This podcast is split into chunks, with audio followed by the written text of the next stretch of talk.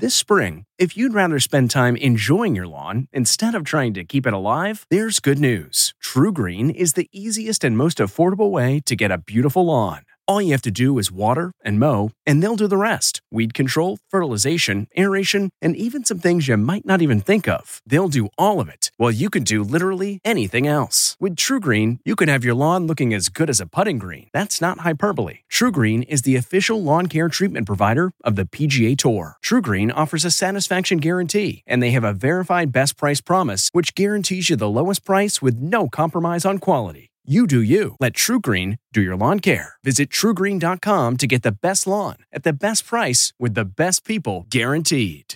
This podcast is supported by FedEx.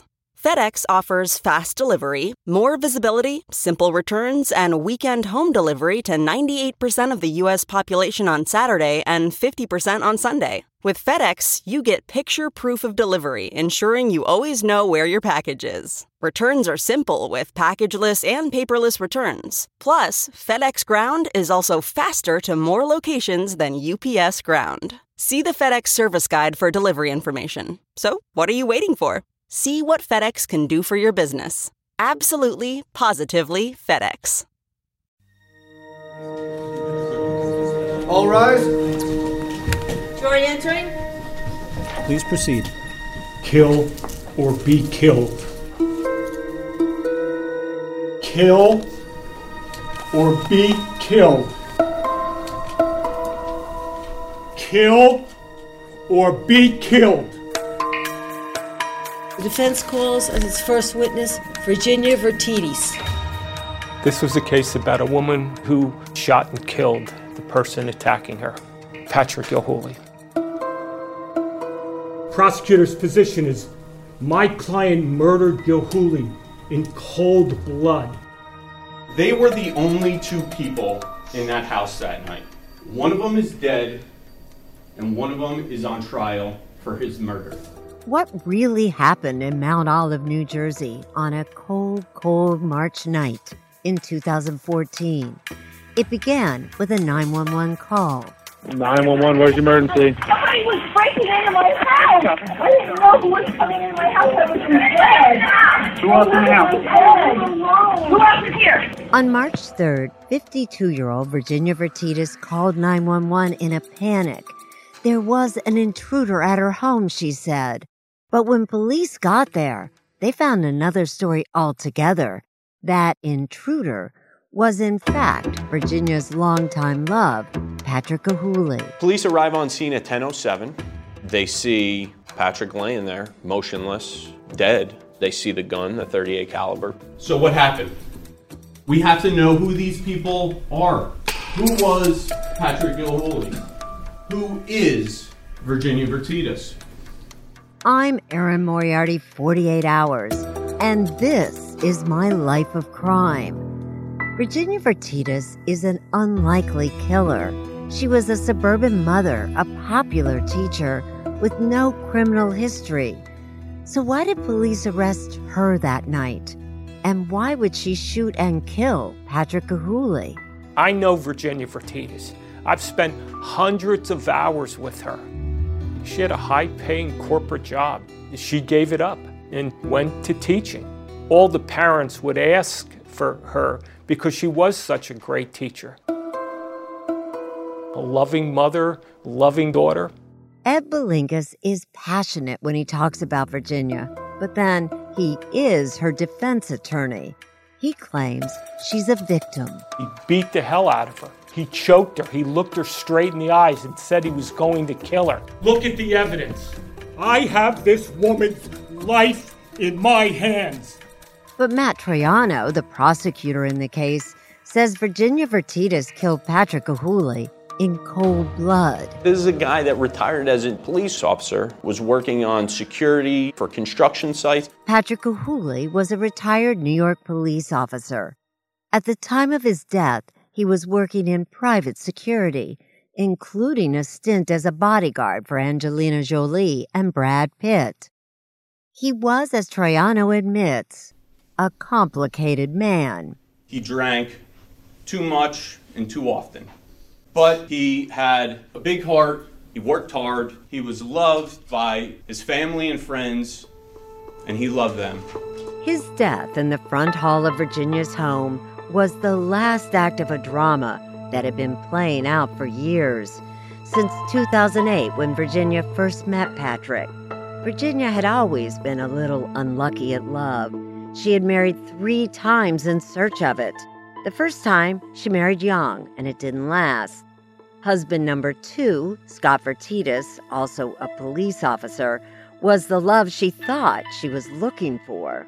Oh, she loved him very, very much. That's Virginia's mother, Craney Kohlhofer. She says that when the couple's children, Kelly and Billy, were young, Virginia left a high-paying job at A T and T to become a teacher so she could spend more time at home. Virginia would do just about anything for her children, wouldn't she? Absolutely. She was a marvelous mother. But that marriage, Craney says, also collapsed when Scott cheated on Virginia. That tore her world apart. Just tore her world apart. She was never the same after that. Jim Faulkner was Virginia's husband number three. He described the relationship as volatile and Virginia as needy. She sent me a hundred roses. She did everything in her power to get me back. She said she'll do whatever it takes, and we even went to therapy. Do you get the impression that it's very difficult for Virginia to be without a man? Yes, she has to have somebody at all times. The marriage to Faulkner didn't last either, and soon Virginia was back on Match dot com. I saw an email that she was dating somebody. Patrick Gilhulli.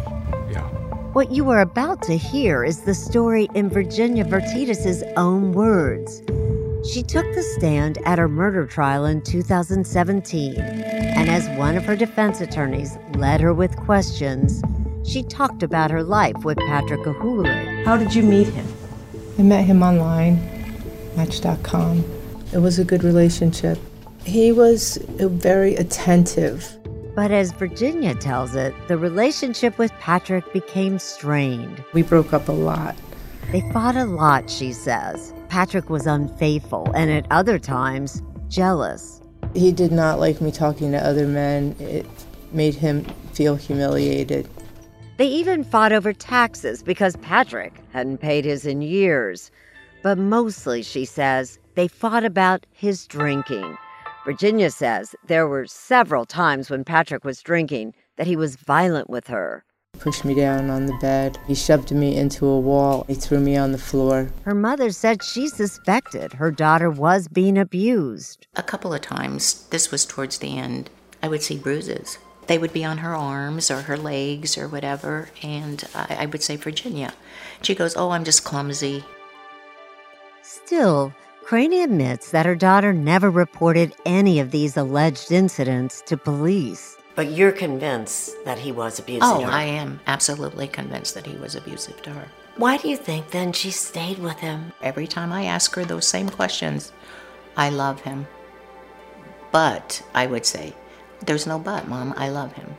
Virginia's attorney, Ed Belinkas, says there was another reason. Why did she remain silent? She had various medical issues.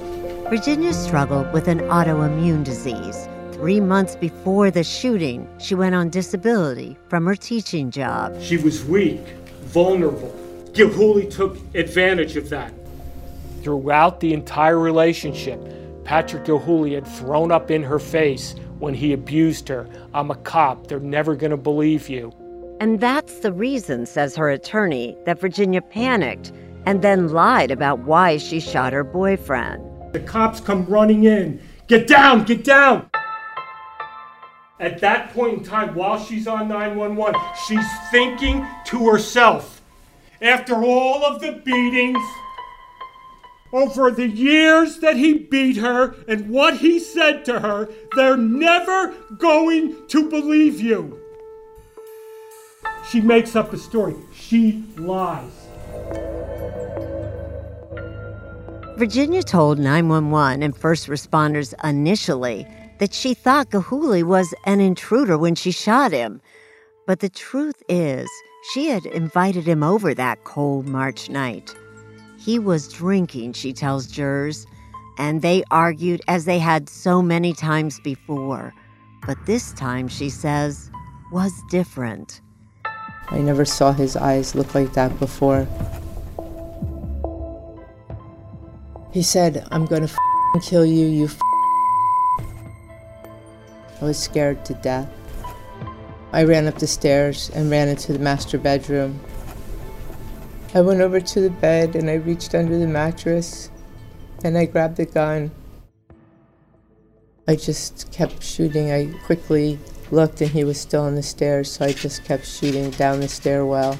Virginia says she shot him in self-defense, but the evidence indicates there may be more to that story. She's the ex and I'm the new, so probably there's going to be a disgruntle there. This episode is brought to you in part by June's Journey. Picture it, the glamour of the roaring twenties wrapped in a mystery that only you can solve. Dive into June Parker's captivating quest to uncover scandalous family secrets. With your keen eye for detail, find hidden clues and solve mind-boggling puzzles. It's all about observation, intrigue, and drama. But beware, each clue leads deeper into a thrilling storyline filled with danger and romance. June needs your help, detective. Download June's Journey for free today on iOS and Android. Your adventure awaits. She's the ex and I'm the new, so probably there's going to be a disgruntle there. That's Colleen Roper on the stand. Patrick had been seeing another woman. Virginia had learned that just weeks before the shooting and had been calling and reaching out to that new girlfriend, Colleen Roper. I was getting prank hang-ups on my phone. Can you approximate how many prank calls you received? Three or four. I'd like to direct your attention to February fourth, two thousand fourteen. Do you recall whether or not you had received some communication on Facebook? I was getting friend requests. I didn't know who this person was because I'm very selective about who I'm friends with on Facebook. So I said, who, who are you? Colleen says Patrick had told her about Virginia, but had not said that he was still seeing Virginia. So Colleen sent her this message back. And I'm under the impression the two of you broke up. Please don't friend me again. I didn't do anything to you. Sorry. Take your time. And she texted me back something like, do you think sleeping with my boyfriend of six years isn't doing anything to me? And I said, no, not if it's over. Virginia's response was to tell Colleen that she had slept with Patrick that very morning. When Patrick found out that Virginia had reached out to his new girlfriend, he sent Virginia a text. We are done. So done, he wrote. Wish you luck. Find someone else. You can do it. Good luck. A week later, after Virginia had contacted Colleen again, Patrick left her an angry voicemail. Hey, psycho, psycho woman. It wasn't just her relationship with Patrick that was falling apart.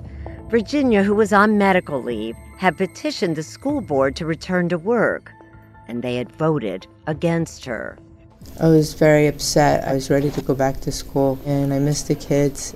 Virginia may have been at the end of her rope. Her daughter Kelly was away at college, and her son Billy, then sixteen, had recently decided to move in with his father. Virginia talked with a therapist about her deep sadness on March third, the very morning of the shooting. It was just really tough to talk about Billy. I was heartbroken. Later that same day, around six p.m., Virginia texted Patrick. Despite their problems, he had agreed to come over. And he did. Ed Belinkas says Patrick had sex on his mind when he arrived. He had taken Viagra, which, not based on personal experience, you're going to find out takes a while to kick in. So it had to have been planned. The evidence shows that Patrick mixed it with something else that night. How drunk was Patrick Gilhulli on March third, two thousand fourteen? Crazy drunk. What, almost three times three the times legal the limit? Three times the legal limit, absolutely. I unzippered his pants. According to Virginia, after an attempt at sexual intimacy failed, Patrick grew frustrated. And he kind of pushed me away and zippered up his pants and put his belt back on. She then says she left Patrick sort of dozing off on the floor. and went to get firewood at the seven eleven. When she returned, Patrick was gone, but then he called her. They finally connected on a telephone call, and he was screaming at her and ranting and raving about, why did you leave me? You didn't tell me. And she's trying to calm him down. And she finally convinces him to come back.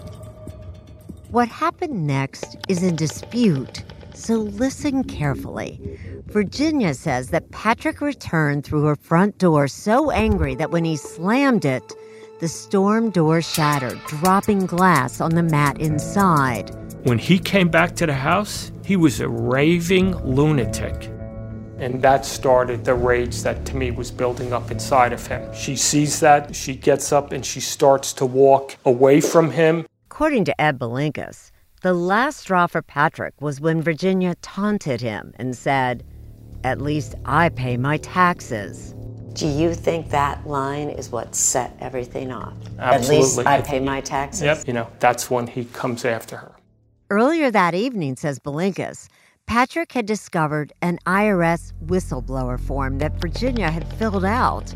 Apparently, she planned to turn in Patrick to the federal government for not paying his taxes.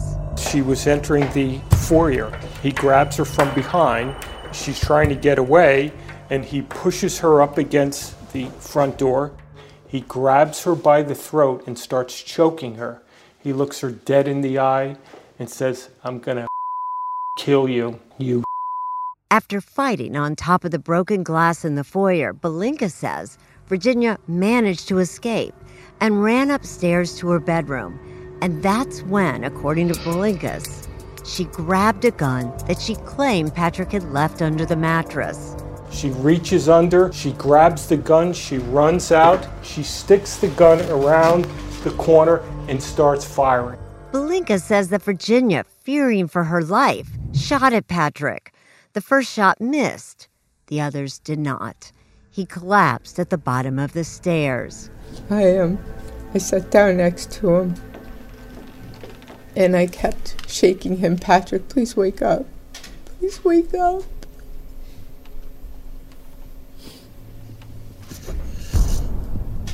He wasn't waking up. A simple case of self-defense. That's what Virginia claims. But the prosecution says the evidence shows something else. She was lying to the jury under oath.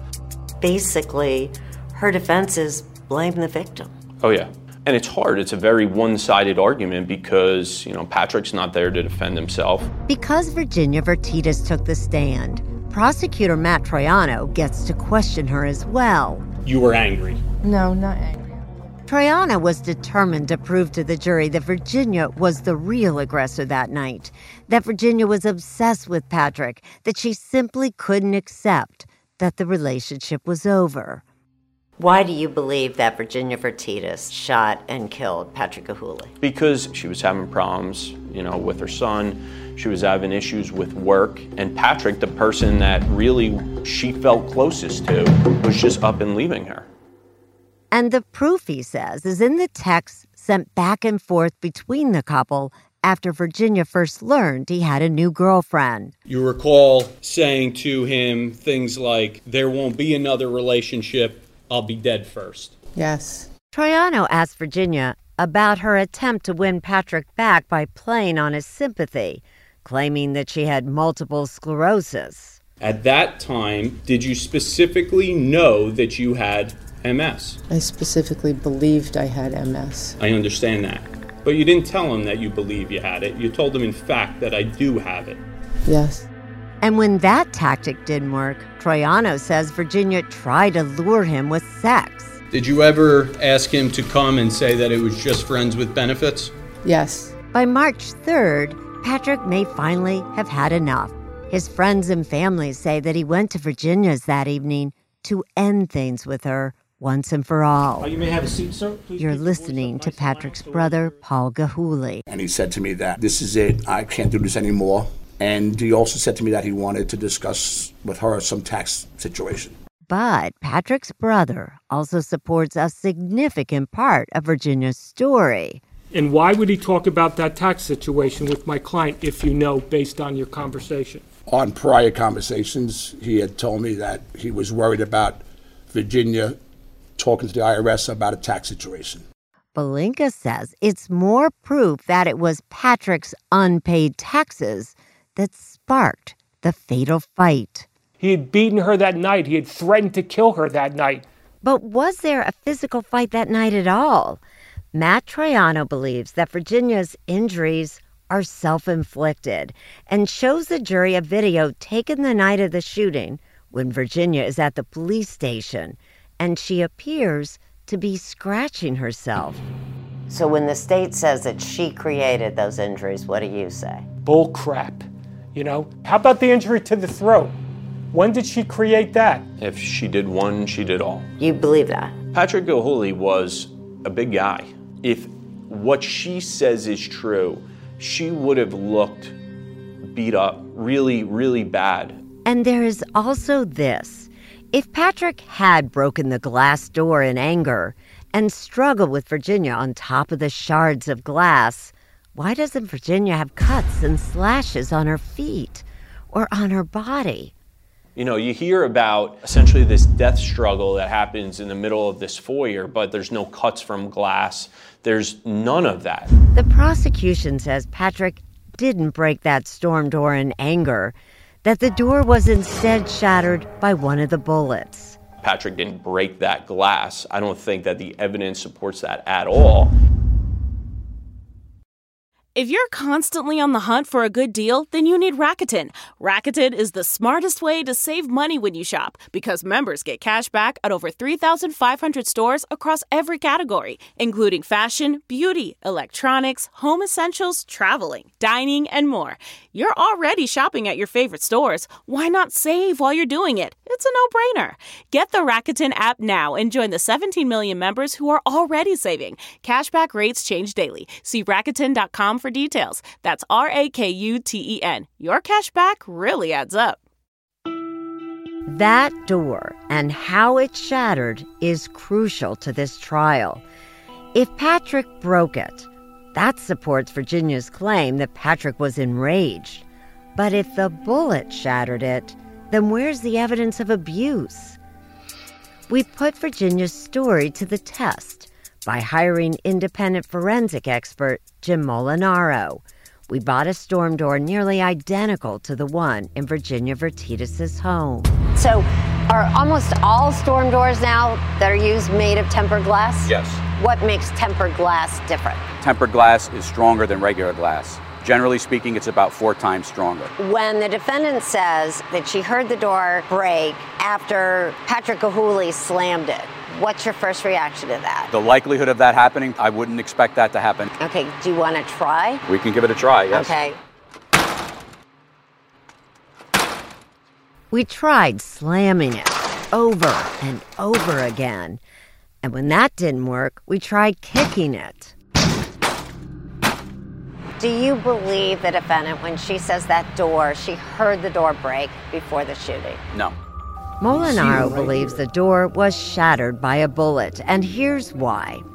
There was still glass left in the door in Virginia's home after the shooting, and it contained what Molinaro says are telltale clues. Radial fracture lines will only occur on the first break of the window. We asked him to show us what happens to an unbroken storm door when it's hit by a bullet. Now, you're not going to be actually firing the gun. No, I'm going to turn this over to Jeff Branion from the Gwinnett County Police Department. Eyes and ears in place. Everybody behind the fifteen-yard line.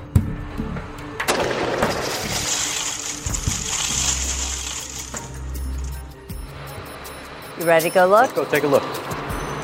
Oh, my gosh. You can see they point directly to where the bullet perforated the glass. I mean, this looks almost identical to the photos in evidence. Yes, exactly. We couldn't have asked for better results.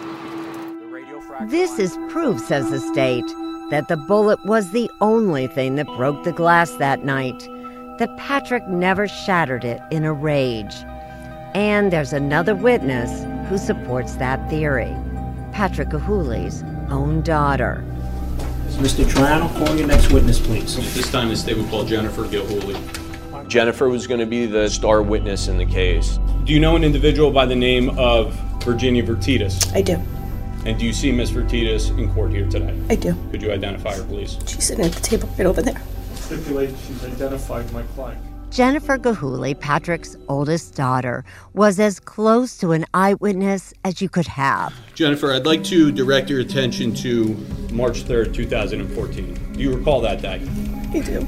That night, Jennifer got three calls from her father in just four minutes, right before he was shot. The first phone call, when I picked up, he was screaming, "She's hitting me, she's hitting me."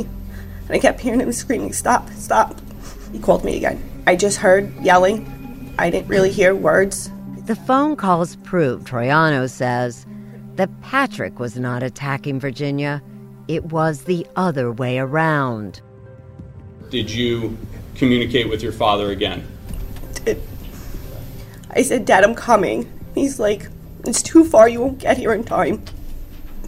And the next thing I know is I heard three loud shots. I heard him say, "Holy she's shooting." And the phone call went dead. I'm sorry, I'm sorry. Jennifer's testimony is damning, and what the jury won't hear, because the judge won't allow it, is that Patrick may have been abusive in the past. He was suspended from the New York police force for beating his first wife. Newspaper articles from nineteen ninety-six tell the story of an alleged assault where Patrick slammed his then-wife's head against the wall and a sink. Patrick was charged with misdemeanor assault, and he was suspended from the force without pay. But the charges were later dropped. The jurors heard none of that. They just heard this. He told me that at one point he hit his wife, got in trouble with the police, but that he really just got a slap on the wrist. Let me tell you something. If you put your hands on a woman once, you can do it again. It's a tough case for the jurors. Virginia Vertidas is credible, and she's emotional on the stand. But did she shoot Patrick Gilhulli out of fear that night or out of jealousy? The evidence is clear that my client was in fear of her life. If she didn't kill him, he would have killed her, period. This is not self-defense. This is a murder. Was it really that crystal clear? I asked the prosecutor, Matt Troiano, whether it's possible that there was a terrible fight that night. Patrick Gilhulli does have at least one incident in his background. Doesn't that make you wonder if, in fact, there was some kind of physical altercation with Virginia? No. No, I will be as emphatic as I can be, no. There was an incident with his wife a very long time ago, and that wife, who was his ex-wife at the time of the trial, sat through that trial every single day. After almost seven hours of deliberations, the jury has reached a verdict. Madam Forelady, with regard to count one, what is the verdict of the jury? Guilty. Oh my gosh! Guilty of first-degree murder. Two months later, Virginia Vertidas was sentenced. Miz Vertidas, please stand for a moment on the charge of first-degree murder. Virginia was sentenced to thirty years in prison. You must serve the full thirty years in prison without the possibility of parole. Do you think you will at some point see Virginia walk out of prison? Before I die? I hope so. One of the things she keeps telling me is, "Mom, don't leave me." And I hope I don't have to before she gets out. I've thought a lot about Virginia Vertidas since I first covered her trial in two thousand seventeen. Here's my theory. Sometimes I wonder if Virginia had actually planned to take her own life on that cold, cold night in March, but then instead turned the gun on Patrick Gilhulli when he chose to walk out on her. Will we ever know? Well, we may. In March twenty twenty, a state appellate court overturned her conviction, ruling that the judge had erred in the instructions he had given the jury. So, Virginia Vertidas will get a new trial, a new chance, a new jury to convince. I'm Erin Moriarty, forty-eight hours, and that's my life of crime. A special thanks to the forty-eight hours team, as well as my producers Sam Egan, Alan Pang, and C B S Audio.